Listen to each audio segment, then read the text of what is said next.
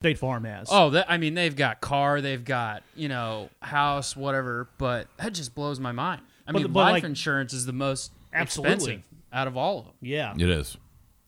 and some of them are probably more than others. Oh, I'm sure of it. Yeah, just wild to me. Weird, wild stuff.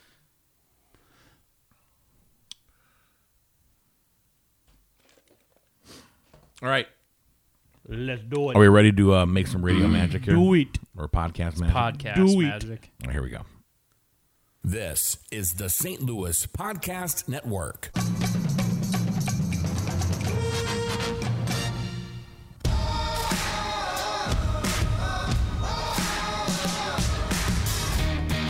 You're listening to the Last Man Up podcast, part of the St. Louis Podcast Network, STLPodcast.com. Matt Berger, Clay Byersdorfer, and Andy Hanselman alongside. Wherever you are listening to us, whenever you are listening to us, we hope you are well. The last Sunday in July is when we are recording this. July is easily the worst sports month on the calendar. It's slow. It's, so slow. It's the slowest. Okay, like yeah, you, there was NBA offseason At the British Open. and then the British Open, and then you have the All Star game, Yeah. and that's about it. Otherwise, it's mostly just midseason baseball where, I mean, yeah, the games matter. They count. One more you win in July is one less you have to win Yeah. in September and August. I get all that, but not exactly a whole lot of intrigue and excitement. I mean, I always thought October is the best sports month, in my Oh, opinion. not, uh, hands down. You middle, have- middle of football. Middle if of- the if the Cardinals are in the playoffs, Well, Well, okay, but NFL's hitting its stride. College is hitting its stride. Uh, you have the baseball playoffs, and I think the baseball playoffs might be the best playoff sport out there. yep. Um, and then you have the NBA and the NHL kicking their seasons off. So October kicks everybody's ass. And college basketball is like the very last week of October, Yeah, first week of November. College basketball starts to get their intrigue as well going. Um, April's not bad. You have the college basketball national championship game. Right. You have the Masters. right? Um, Baseball starts. baseball starts, and then you have the start of the NHL and the NBA playoffs. So Yeah. April's not bad either, but Yeah. July is the absolute worst. It's the blue balls of the sporting months. Yeah, I because mean- it's that it's that little tingling, like because you can taste the NFL season just Yes. rolling around. You're like, damn it, it's it's here. I just want to. You start looking at your fantasy team. You start looking at depth charts for no reason. Other than I have a draft coming up next weekend. Okay, see, you're Yeah, we're, we're having a, an insanely early draft So because early. Well, oh, okay, when you have a lot of people in your uh, in your draft league Mm-hmm. who have families and they have kids, and those kids, you know, they suck up the weekends. right.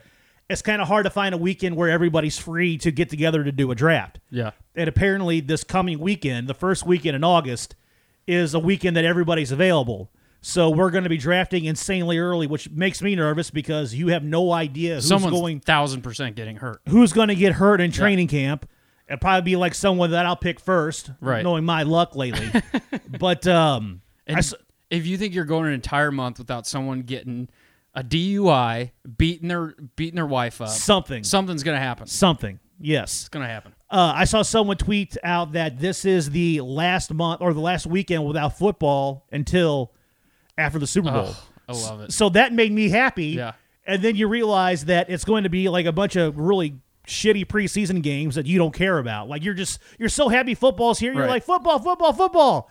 And then you watch like half the first quarter of the Hall of Fame game. You're like, oh God, why am I watching this again? It's back though. It, it's back. It's back. It's It- something. it- it's back, and there's certainly plenty of things to talk about. We'll get to that towards the end. Uh, right now, I want to talk about this little baseball team we have in St. Louis. They're starting to clean up one of their biggest problem areas, the bullpen, with the release of Greg Holland and Tyler Lyons. Dakota Hudson, he makes his uh, much anticipated Major League Baseball debut. He did not disappoint. He looked good. great. Look good. Um, the kids are getting the call up from Memphis, and that's something that we've been clamoring for here for like the past two seasons. It seems like so.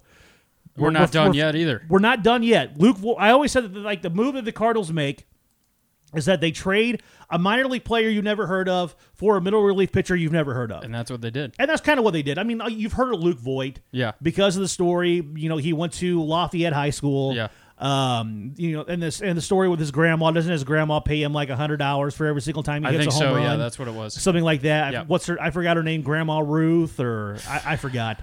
Anyway, so you've heard of Luke Voit, but the players that they got from the Yankees, I, I, I've never heard of them. It's almost funny thinking Luke. Chasen Shreve and uh, Giovanny uh, Gallegos. I haven't heard of one. I haven't heard of I'm gonna go with Gallegos. Gallegos, Gallegos. sounds correct. Okay, I haven't heard of in either. terms of like Mike Gallego, former Cardinals shortstop, 1996. Oh, that's that could be. could be. Anyway, yes, But, so I'm uh, going with Gallegos. So okay, but Gallegos, I've never heard of them. Never you guys of said that you've heard you've heard of them, so I don't know if this is a No, good I haven't. No, I, no, I, have I, actually heard of him. I'm just going. With I've- just- Oh, you're oh you I- just heard of the last name Gallegos. yes. oh, I knew the other guy because once they uh, the Yankees got Zach Britton from the Orioles, Chase and pretty Shreve. yeah, it was pretty much like okay, he's going somewhere. You just don't know where. So I'd heard of him before. Whenever that got brought up, um, I can't remember the report that I read, but yeah, Cardinals Cardinals making some moves. And they needed to, and they keep saying that they're not done. That there's going to be more moves on the horizon. Yeah, The trading deadline is 3 p.m. locally on Tuesday, uh, July 31st. I'm not expecting a wow one. If Jose Martinez is still on this team on August 1st, I'll be surprised. Mm-hmm. And I'll, I'll say a little bit disappointed. Not that I dislike Jose Martinez. I like him quite a bit, actually. Right. He just doesn't have a place on the club. Well, it's disappointing the fact too that trading him almost.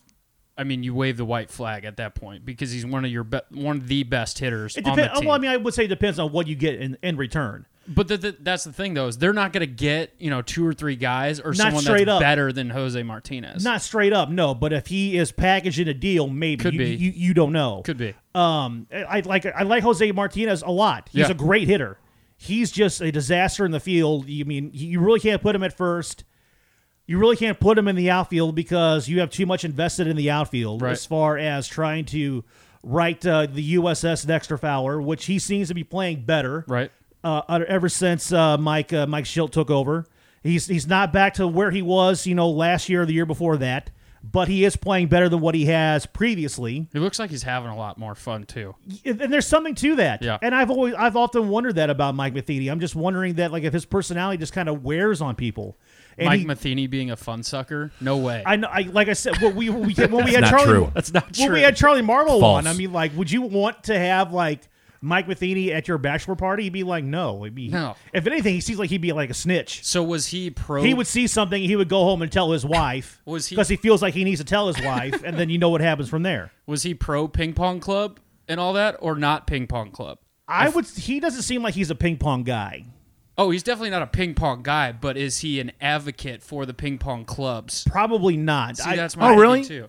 I, mean, I think the thing with Dexter Fowler was what the, what the whole way they handled. They're removing him, uh, him being knocked out of the leadoff spot and out of center field. Mm-hmm. Yeah. I think probably. I mean, not necessarily that they did it, but maybe how they handled it. He probably wasn't a fan of.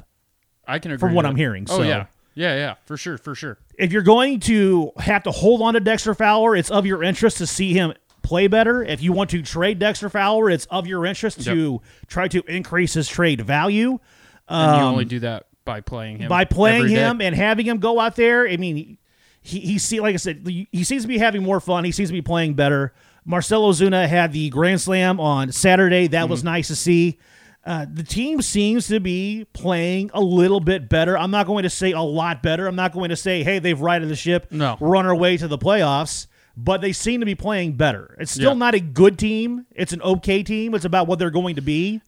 It's a little bit more relaxed baseball. I mean, everyone I think fans included like took a collective sigh because it was that it Absolutely. was that, you know, annoying mosquito for the longest time just keep poking at the neck, you know, with Matheny in the front office and, you know, guys not playing up to expectations. So when you eliminate all that, it eliminates the stress and guys just start naturally playing better.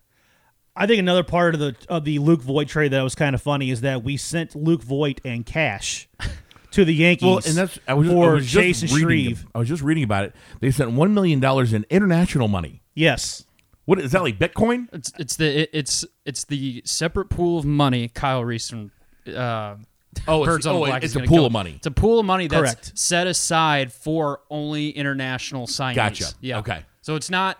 It's not like an included. international, inter, a Major League Baseball international currency that they No. invented themselves. well, no, because the Cardinals got in trouble. Yes, not they did. because they went over their spend. What was that?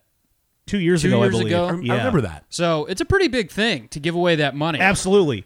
And I always find it funny, like whenever you see a player traded for cash, I mean, like if you're that player, how terrible of a feeling Babe Ruth was traded for cash. is that? Yeah, I mean, it happened. I mean, I'm sure it happened a lot in the 20s when these when these teams were practically broke. Yeah. and they're just trying, you know, just to turn a profit. But I, I find it funny now. Like you'll see the crawl on ESPN. You know, player X was traded for cash considerations. It'd be like- Considerations, I think, makes it sound so much more damning. yeah, it'd be Like, like, we'll think about giving you extra money. cash we- considerations. We we might. we, we'd rather have the money. It was like uh, it's like that deal in. Uh, have you guys seen the Founder? Yes. with Michael Keaton. I know what you're talking like, about. I haven't seen the, it. the end scene where he's like, "Well, I'm not going to sign anything, but we'll do a handshake agreement." And then the guy never pay, Ray Kroc never paid the McDonald brothers back ever. They should know. The deal was that they were going to get one percent in royalties in, per, in uh, perpetuity, and Okay, which would be worth over one hundred. Would be worth over one hundred million dollars a year now. Wow. And he has never paid him. Never He's paid never him. paid him. Never paid him. Never signed a. Con- he just said, "We'll have a handshake agreement," and never paid them. Speaking of money, did you see Zuckerberg lost his ass a couple days ago? Eleven billion dollars he lost. 11 billion he lost in one day.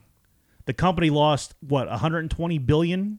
Yeah. Oh yeah, In total? one day? They're down. What was the percentage they were down? They were down like 20 percent. 20%. Twitter was down, too. Twitter was down too the next day. 20%. The Yeah. next day, Twitter lost their ass too.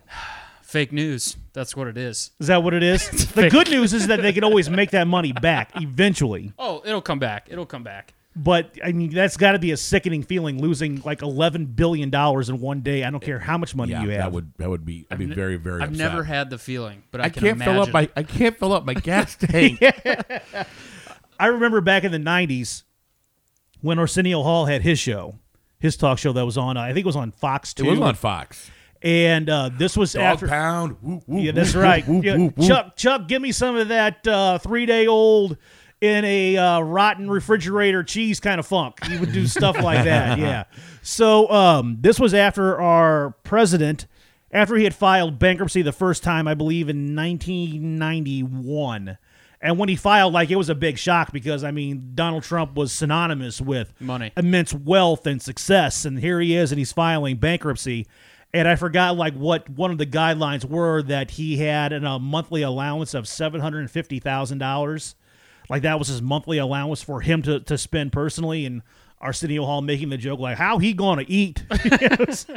kind of like along those lines with the eleven billion dollars lost by Mark Zuckerberg. But uh, yeah, it's amazing how some people ha- out there have mo- more money than we could even know what to do with. It's less turkey sandwiches and mayo for Mark Zuckerberg. Yeah, lots of Yeah. ramen noodles and Yeah, he, or, he just, or he just has to eat in instead of going out to eat. He's- yes. he's got to drink Keystones now. yeah, he's instead he's of got he's got to drink Beast. beast. Dom Perignon that he's usually drinking. It's Keystone. It's got to Lights be now. uh, Milwaukee's best light Oh, from now for on. sure. Yeah, no doubt. He's slumming it now. You'll hear something you got to say there, Hanselman. Yeah, just back to our trade talk. Um, look, I'm just kind of perusing uh, MLBTradeRumors.com right here, and uh, looks and this just recently posted that a, a few teams, quote unquote, have interest in Cardinals minor league third baseman Patrick Wisdom Man, Okay. per D Goold. There's there's a, the- there's a lot of hype about him. and then Chris Archer's still out there too. So my question to you is: Patrick Wisdom still a Cardinal on Tuesday, and is Chris Archer is Chris Archer a Cardinal on Tuesday? I mean, if- according if- to this, he's going to San, he's going to San Diego. Chris Archer is. Uh, according, okay. I mean, it's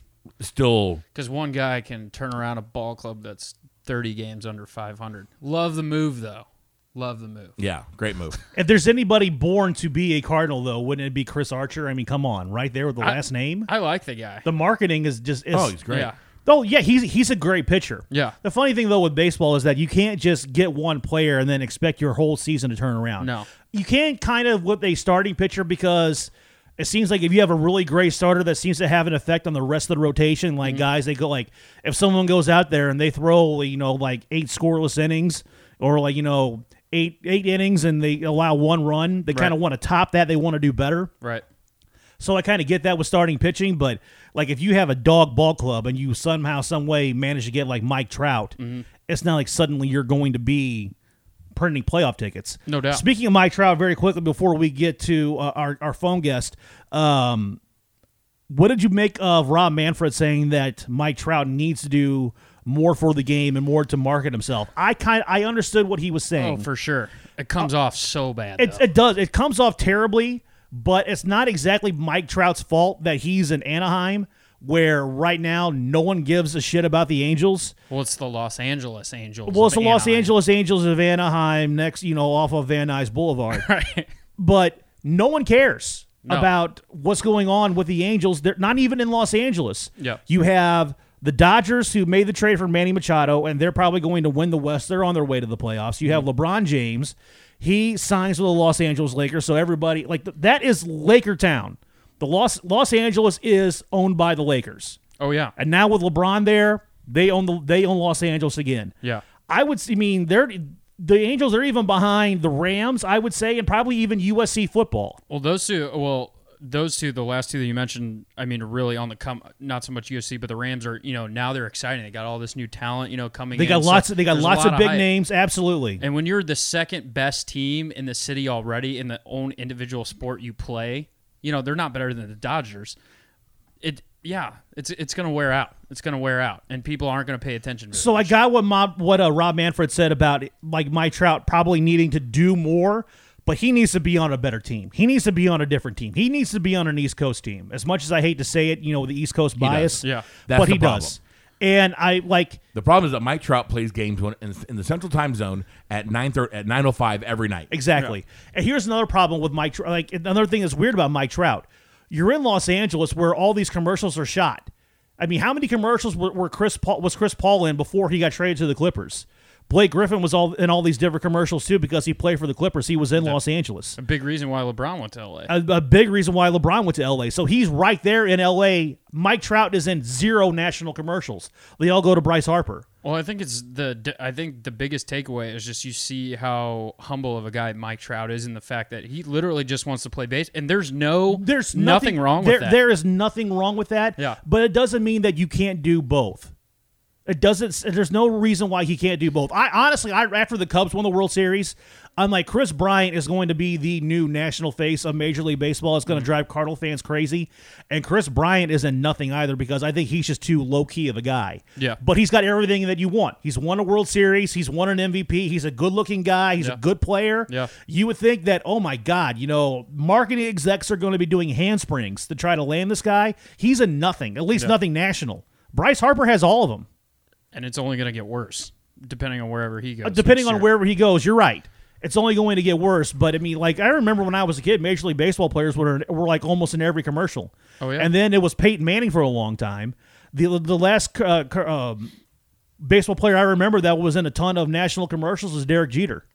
It could be And now there's there's not a major league player that's What about like that. when Vince Coleman was on with Uncle Leonard? There, there. I forgot about that. There's that. it could be uh, like Major League. What were they in the Visa Mastercard commercial? Uh, American Express. American Express. Yeah, Yeah. don't don't, don't don't steal home without. Don't without steal it. home without don't it. steal home without it. Mike Trout. But, but uh, I mean, like he's he's a he seems like he's a personal guy. He's got a great smile. He's a hell of a player. Yeah. he's a fantastic player. There's no reason why he shouldn't be like one of the faces of professional sports uh, in the United States, and he really isn't. He reminds me a lot of J.J. Watt. And J.J. Watt, I think, is I mean, very marketable athlete within the NFL, but still a very humble guy, very you know community driven as opposed to Sure. let's brand everything. Um, so it's interesting to see how how much those guys get involved with things outside of their own professional sport.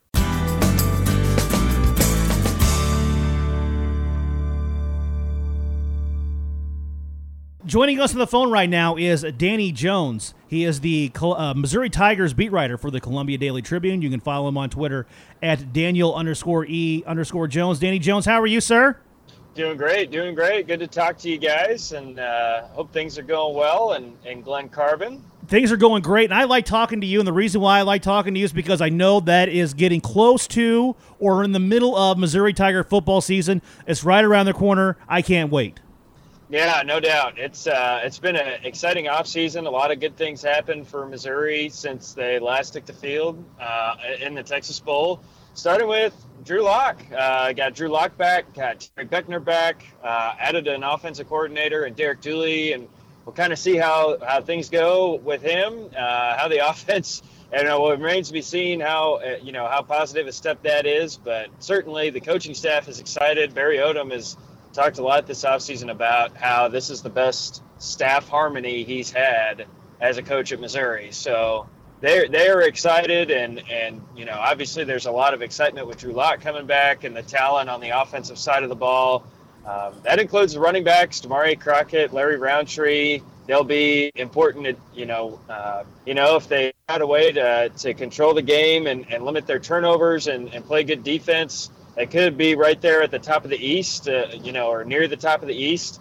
If they don't, if the offense doesn't really come together in the way they hope it does, and the defense doesn't improve on last year, then they could be kind of near the bottom of the East. So a lot of a lot of outcomes. It'll be an interesting season to follow. So far, what can you tell is the biggest difference between this year's Tigers team as opposed to the 2017 squad, which had the which was the equivalent of Mr. Toad's Wild Ride? I, I think the biggest thing is, you know, last year you had a on the offensive side a system that you knew what you know you really had an understanding of what Missouri was going to do. Uh, they were going to come out and run as many plays as they possibly could, try to keep the tempo extremely fast, uh, and keep defenses kind of off guard just based on how fast they play. And this year, there's a definite shift in that mentality. They're still going to run a little bit up tempo uh, to, to maybe try to continue to do that catch defenses off guard, but that's not going to be the main focus of the offense like it was the last two years.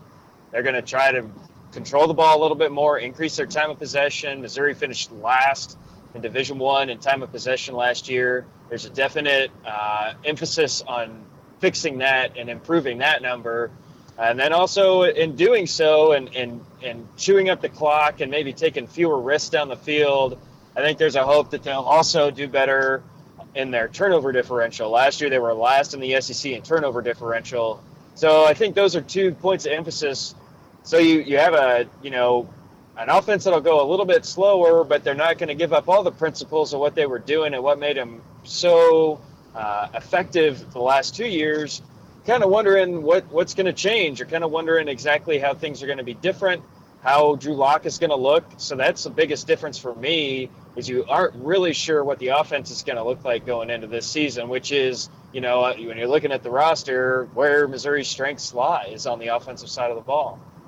Danny, a lot is made of the offense, and as it should be with Drew Lock returning. But talk to us a little about a little bit about the defense. Obviously, the whole D line zoo mentality. You've got guys, you know, like Terry Beckner coming back, Jordan Elliott manning the inside. What can we expect out of uh, the defense moving into the season?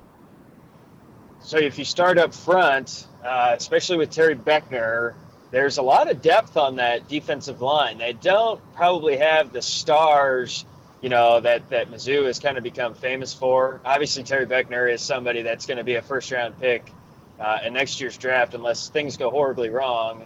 So you do have a little bit of star power, star power there. But around the rest of the line, I don't know unless somebody really jumps out and has a great year. I don't know that there's anybody else that's really going to blow you away. What they do have, especially in the interior, is depth. They have a ton of defensive tackles, which is kind of rare. That's a tough position to really develop as a as a college football program because you're you're always trying to get guys in that are big enough to play and then uh, can stay healthy. So Mizzou has Terry Beckner, and then at the other spot, going into the fall, the other starter there is Walter Palmore, who played a little bit last year as a JUCO transfer. Um, you also have Jordan Elliott, like you said, who's a Texas transfer, who, who's expected to to play a big part in this defense this year. Then you have Kobie Whiteside, who played quite a bit last year as a freshman. You have Akial Byers, a recruit uh, who'll be a sophomore this year out of Arkansas, has got a chance to play. Rashad Brandon was a JUCO transfer who who played quite a bit last year and showed some flashes of of some really good games. So there's a lot of ways they could go, a lot of directions they could go on that defensive line. And I think what you might see is some of those guys who are natural defensive tackles even move outside and play some defensive end because they aren't as deep at the end spots. So Tre Williams and Chris Turner will be the two ends that start the season. And Tre Williams has got a really, really high ceiling. His career has kind of been defined by, you know, is he ever going to get the most out of what his potential is? So we'll see if this season is a, a step in the right direction for him. And then as you get get farther away from the line, um, you know, you kind of start to to, to wonder exactly what the effectiveness is, is going to be. The, the linebackers are are pretty solid. They're not, you know, they're not the best in the SEC. They're not, uh, that you know, they're not guys that are winning uh, all SEC honors, but they are a solid group. Cale Garrett's been been pretty reliable as a middle linebacker, uh, pretty good tackler. Terez Hall came came out last year and and had double digit tackles for loss. Brandon Lee's coming back after starting most of the season. When you get into the secondaries, when you start having more questions, especially at safety, it's been a really tough position for Missouri to figure out the last couple years. They just haven't had anybody really step up and take over that spot. So uh, you got a couple of young guys back there uh, that have not played a lot. You have a transfer from Oregon and Khalil Oliver. So all the like that'll be a really important position for Missouri safety is kind of figuring out what they want to do there, and and it's important for them to find a guy who can play center field and limit the big plays that they gave up far too often last year. Danny Jones joining us right now from the Columbia Daily Tribune. You can follow him on Twitter at Daniel underscore M underscore Jones. I had E in there earlier. That was a typo. I apologize. So please, everybody, make sure you follow Danny on, on Twitter for all the updates on the Missouri Tigers. Uh, Danny, is it crazy to think that Drew Lock could be a Heisman finalist? He's getting a lot of national attention, and I've even heard Paul Finebaum say that he's one of the best quarterbacks in the conference. Yeah, no doubt. He's uh, he's got a, a lot, the burden of expectations on him this season, and it's kind of been that way for a little while. But this season in particular, this feels like the year for Drew Lock. That uh, if, if there's going to be a year that that he really shows out and and performs well, this is the year to do it. He's got uh, the talent around him at receiver. He's got the talent at uh, running back. He's got the talent certainly at tight end with Albert Okwuegbunam. This is gonna, this is going to be the year, and I think for Drew Lock, the thing that the step that has to be taken that's most important for the program is they need to beat teams that you know maybe they aren't favorites uh, to beat because that is what has not happened under Drew Lock. As good as he's been and as promising as he has looked at times, Missouri under Drew Lock has never beat a team uh, that they weren't supposed to beat before the game started. It didn't happen last year.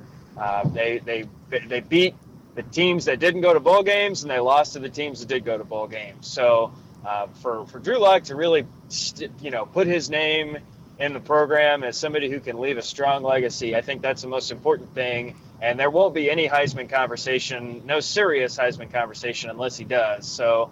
Uh, the, the thing that has to come first is is wins. If they aren't going to be competitive on a national level, then there isn't going to be really any Heisman buzz. That's where it starts.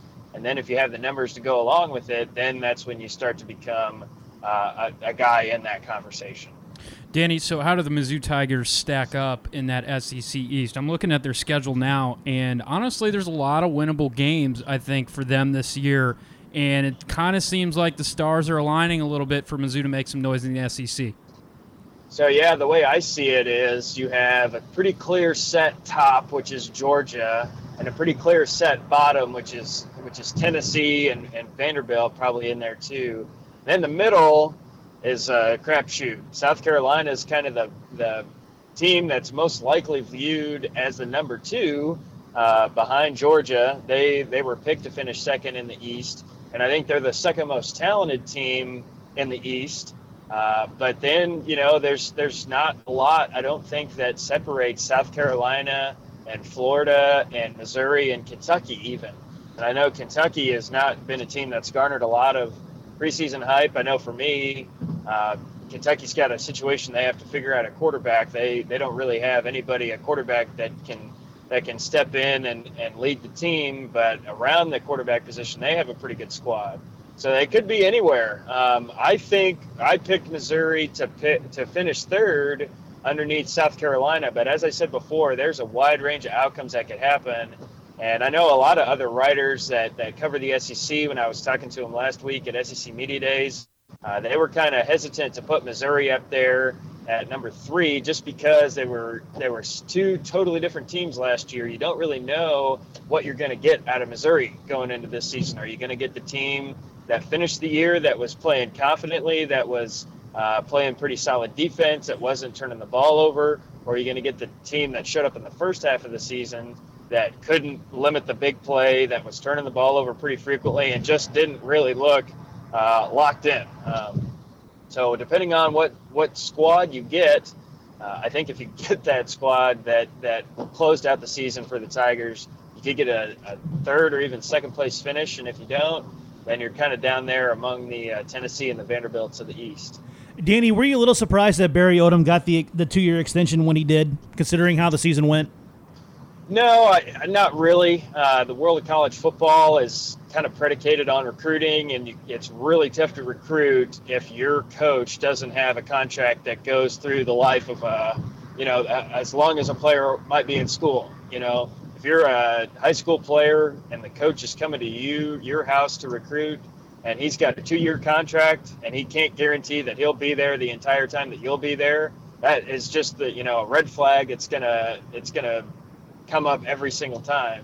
So it's kind of become the nature of the sport to have a coach under contract for four years. So then you kind of start to look at the buyout, uh, which is you know that's that's what keeps coaches uh, in place or not in place even more than the contract. And for you know for most of his time at Missouri, Barry Odom's buyout hasn't really been too much. It, it hasn't uh, been like a, a, a high number uh, for Missouri to pay to get rid of him. So he's I would say that that has been a lack of a, a security blanket for him that he hasn't had uh, a big buyout that that Missouri that might scare Missouri from from letting him go. But at the same time, uh, he showed improvement at the end of last season. It didn't look like it through the middle of the year, but by the end, he had you know he had taken the program to a bowl game. Um, kind of, he was able to retain Drew Lock and Terry Beckner. Important things like if you're looking at big picture stuff, selling tickets, selling season tickets, getting those two guys to stick around is a big deal. Uh, so, uh, you know, it, w- it, wasn't that surprising, um, you know, and, and it'll be a conversation to have at the end of this year as to what his future might look like. You know, when Missouri has a lot of talent that, that takes off at the end of the season, you know, that'll be the question that's asked. I think if you're Jim Sterk is, is this program going in a direction that we feel can be sustained, you know, where we can have some success, we can really sell our program to our season ticket holders, or is it is it a time that we have to make a change? And we won't know, you know, where the program's at until that season uh, wraps up. Danny, is there someone on Mizzou's team that is due for kind of a breakout year? Somebody that maybe you know fans aren't talking about now, but will be, you know, towards the end of the season? I think Larry Rountree is in that conversation. I think Terez Hall has kind of started to get some of some attention, some more attention um, as as the season last season went on, and then as we've gone into this year. You know, being at SEC Media Days is a good way to get your name out there. So I think Terez Hall is somebody that that you know is right up there in terms of uh, playmakers at the linebacker position. He's he's one of the better uh, tacklers in the SEC. Larry Rountree coming into his sophomore year at running back is uh, he's a dang good player, um, and I think he'll get a real opportunity to, to turn some heads this season. But more than anything, I, I, you know I feel like Missouri's offensive line has really flown under the radar. Um, and you know, with with this new system that's predicated on running the ball and isn't moving as fast, you know, we'll kind of see how effective they end up being. But if they have the same levels of success this year as they had the last two years, I don't see any way that there isn't a Mizzou offensive lineman on an all SEC team. It hasn't happened, even though the, the Missouri has like led the country, been right at the top of the country in sacks allowed per you know pass attempt. Uh, they've been really, really solid the last two years. If that continues, I think there'll definitely be some recognition, uh, if not given, definitely deserved. So I would look at Paul Adams. He's, I think, the best blocker on that offensive line, the starting right tackle, maybe a guy who turns heads and, and gets a little bit more recognition at the end of the year. If you're a Missouri Tigers football fan and you're not reading Danny at ColumbiaTribune.com, if you're not following him on Twitter at Daniel underscore M underscore Jones, you're really doing yourself a, a, disservice. He does a tremendous job of following the team. He's got all kinds of in-depth coverage on the uh, the Columbia Daily Tribune's website. So, uh, Danny, we appreciate you having uh, coming on and joining us today, and we look forward to having you on throughout the Missouri Tigers 2018 season. Thanks, guys. Yeah, it's been fun to do that. So, hit me up whenever you uh, whenever you want to talk. I'll be happy to do it. Sounds good. Thanks, Thanks Danny. Danny. Yeah. Like I said, that is Danny Jones from the Columbia Daily Tribune. You can follow him on Twitter at Daniel underscore M underscore Jones.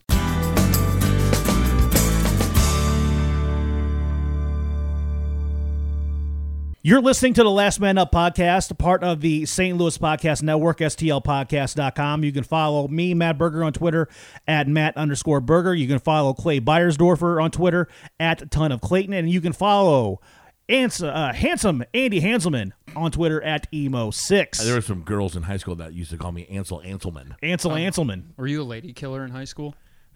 I don't know what I don't know what I was. I couldn't get a date for the life of me, but they all loved me. You're wearing a Ghostbusters T-shirt that tells me all I need to know about what you were like in. Ha- No, I know I was cool. I wore I wore Abercrombie and Fitch big shirts. Oh, had- you, you, were, you were the preppy guy in high school. I was very preppy in high school. There you go. Yeah, Were you an stuff- athlete in high of stuff school? from the Gap. Did you play golf? golf? So I mean, yeah, It's that's for the chicks. yeah, that's what that's what every woman wants. I, I want the guy who looks like a golfer. I want Right. the guy built like a golfer. Well, I was building a football player out there playing golf. I was still I was like six three. I don't know two. so you're the big guy out there. You were like Jason Dufner out Just there playing golf. mashing, mashing Yeah. drives I down got the you. fairway. no, because I had a wooden driver. Even Oh. in the th- th- that was like right when Big Berthas came out, Oh, okay, and my dad wouldn't buy me one. Mm. So I still play with an old Ping wooden driver. a little more finesse game. Yeah, a little more and really really short drives.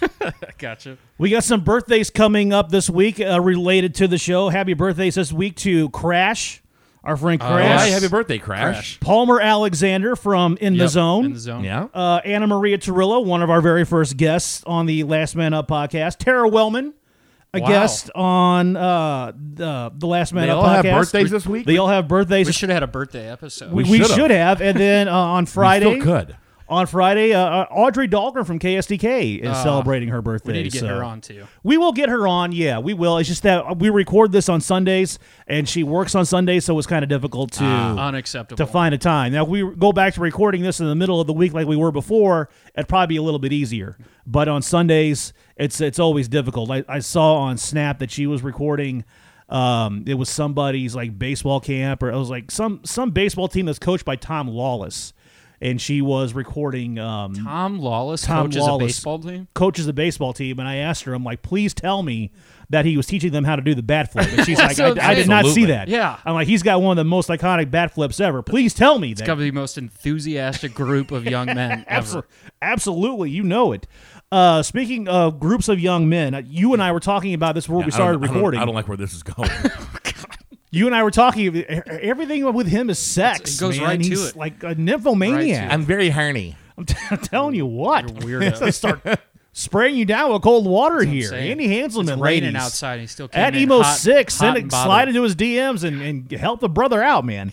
Uh, but LeBron James, we were talking about his son. Yeah.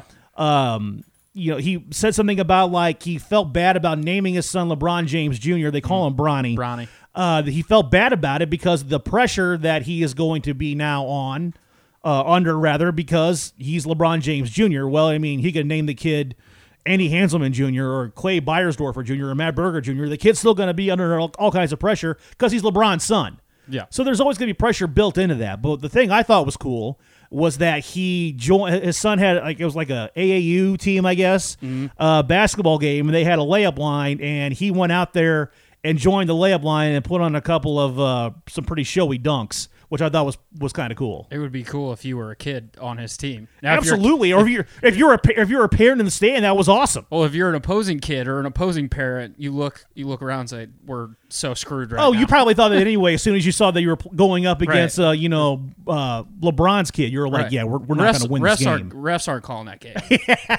they LeBron's son's AAU team probably never loses. Probably not. If, Probably he's, very if rarely. he's at the game, the refs are definitely not wanting to get into it. LeBron. Either that, or if you're like a ref and you can't stand LeBron because you think he's whining all the time, then maybe you're doing the exact opposite.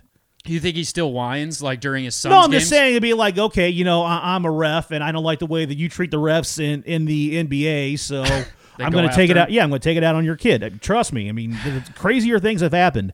Um, I know LeBron is going to have an announcement tomorrow. He's starting some school in Akron I- for like at-risk kids. the I Promise Academy. The I Promise Academy. Yep. Yeah, I mean, and sending a thousand ki- a thousand of those students who end up graduating, is my understanding, a thousand of those students will get their college tuition paid for. Paid for, correct. Really? Yep. Le- one thing that LeBron does probably better than almost any professional athlete, like of his stature that I can think of, is give back. Yeah. He gives back to the community so much.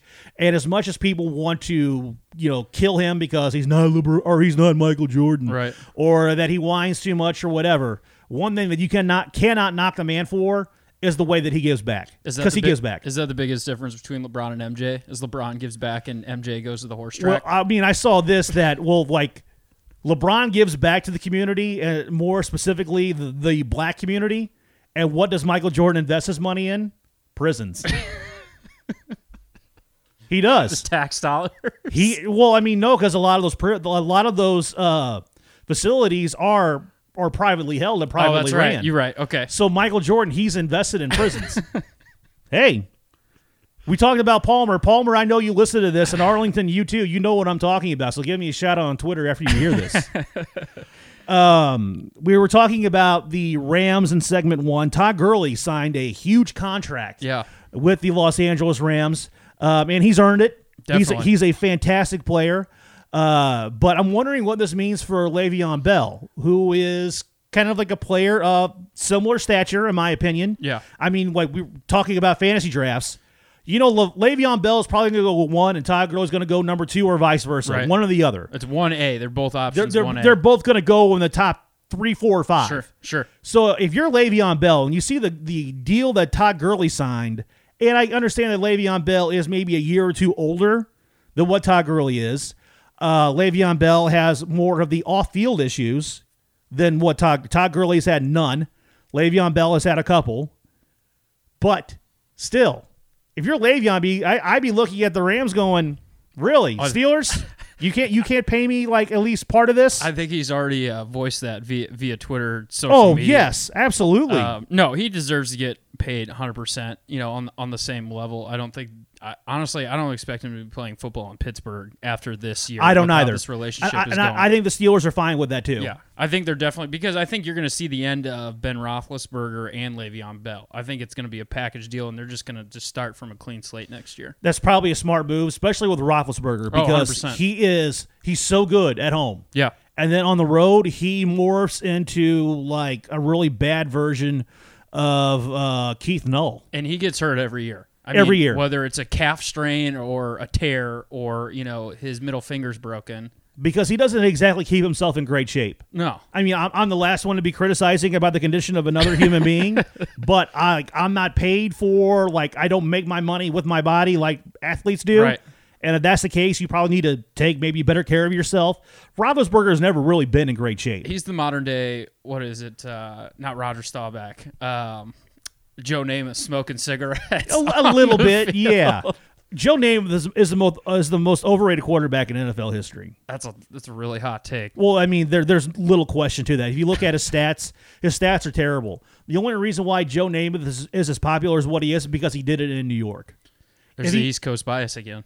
Well, New York, but I mean, like if he had won that one Super Bowl in Buffalo and made that guarantee while he was wearing a Buffalo Bills uniform instead of a New York Jet uniform, no one would give a damn about Joe Namath. I'll give you that. I'll give you that. And I mean, a lot of it is because like he had, you know, the, the like the Hollywood good looks, and he was in the pantyhose commercials Yeah. and a couple other things. So He would have never done that anywhere else. no.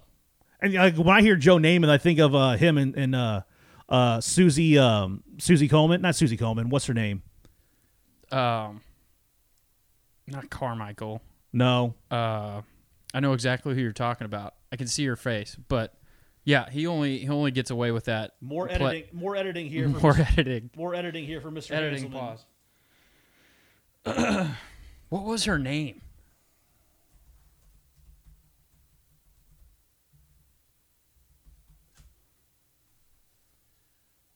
That's gonna bug me.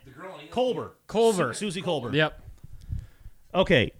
Whenever I think of Joe Namath, I think uh, that time that he was on the sideline with Susie Kolber on Monday Night Football, Yeah. and he was, I mean, allegedly clearly intoxicated. I want to kiss you. and he kept saying like he didn't care about the Jet struggles. He wanted to kiss her. And I thought Susie Kolber handled it extraordinarily well, considering the circumstances. No doubt. She's got this, you know, lecherous, creepy old man, Yeah. you know, hitting on her on live TV. When was that?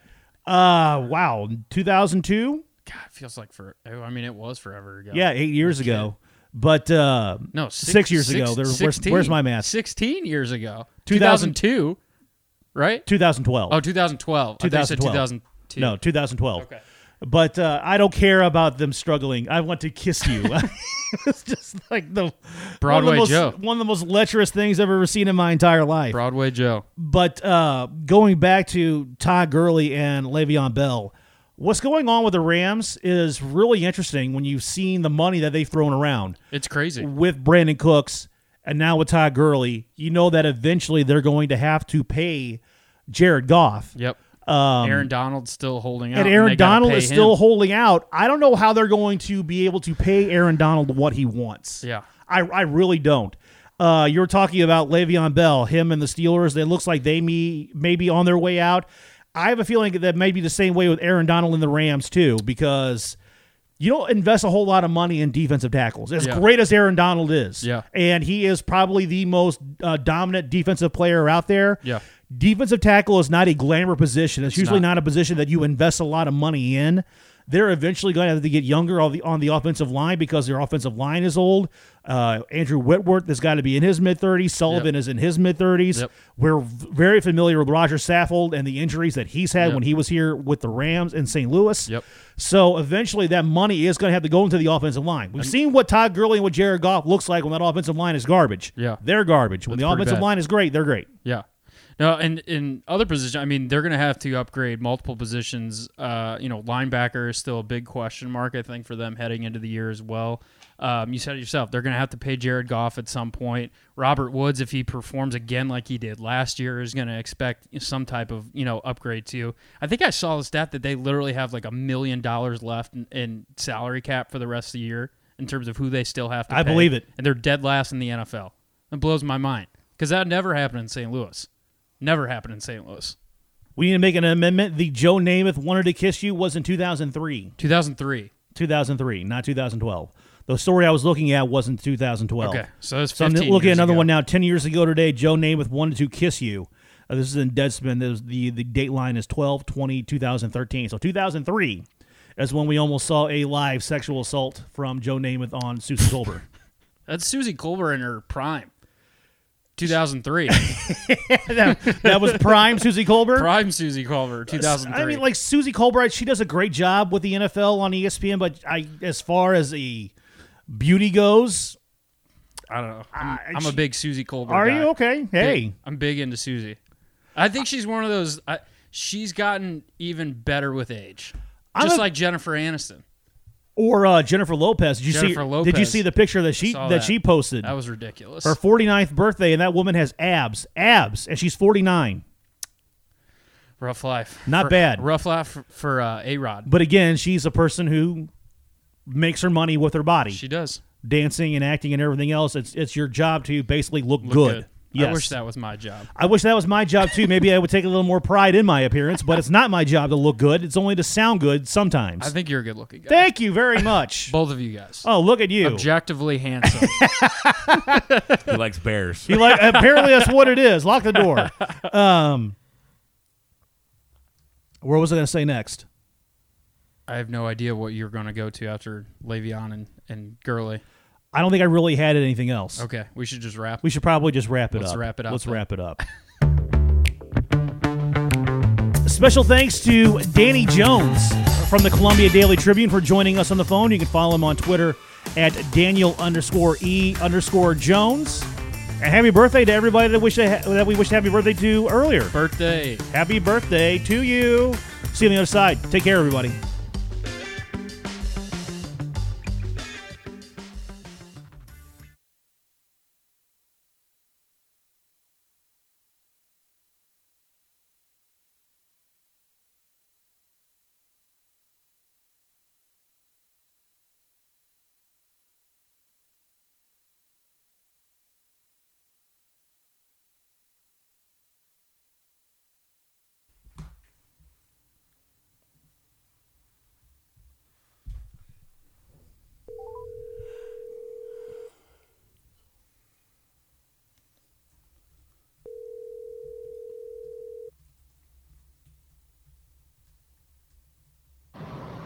Hey guys, Hey, buddy, are you in civilization now?